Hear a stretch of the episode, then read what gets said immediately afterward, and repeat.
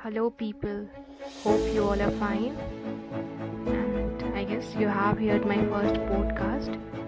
So this time मैं आई हूँ अपनी कविता के साथ जो मैंने दोस्ती पर लिखा है और दोस्ती पर इसलिए भी लिखा है क्योंकि सबसे पहली बात तो कि फ्रेंडशिप डे आ रही है and the second thing is कि सच में जो स्कूल के दोस्त होते हैं, वो अक्सर पिछड़ जाया करते हैं। अगर आप सेम सिटी से नहीं हो तो वो बहुत हो जाता है कि एक साल साल, एक साल हो जाता है, दो साल गुजर जाते हैं, फिर भी आप नहीं मिल पाते।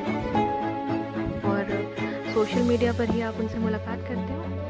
ये सिर्फ़ मैं नहीं कह रही ये बहुत लोगों के साथ होता है। और सच में होता है ना ऐसा? जी बिल्कुल होता है। तो आइए चलते हैं। थोड़ा गौर फरमाइएगा। फ्रेंडशिप डे अब कहाँ मनाते हैं हम? फ्रेंडशिप डे अब कहाँ मनाते हैं हम?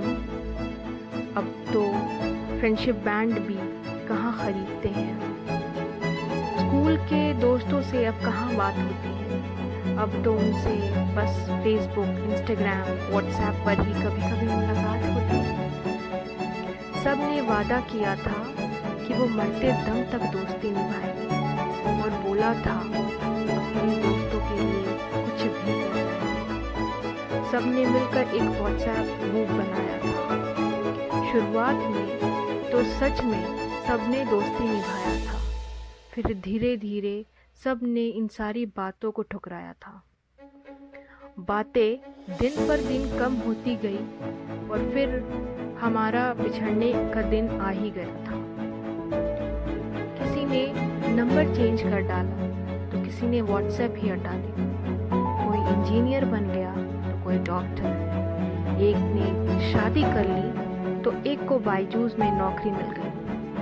एक नर्स हो गई तो एक ने चार्टर अकाउंट की पढ़ाई करने का इरादा एक ने होटल मैनेजमेंट में अपनी जगह बना ली और एक मैं बीएड करने के बाद लेखिका बन गई। सब बिज़ी हो गए, मगर वो दिन आज भी याद आता है। सच में दोस्तों का वो दिन कितना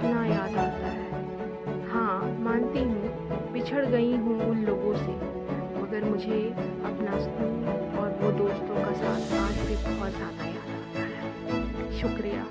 जो उम्मीद है आप लोगों को बहुत ज़्यादा पसंद आई होगी। सो हो कि आप सब इसे लाइक करोगे। And wait for next podcast I be coming soon thank you so much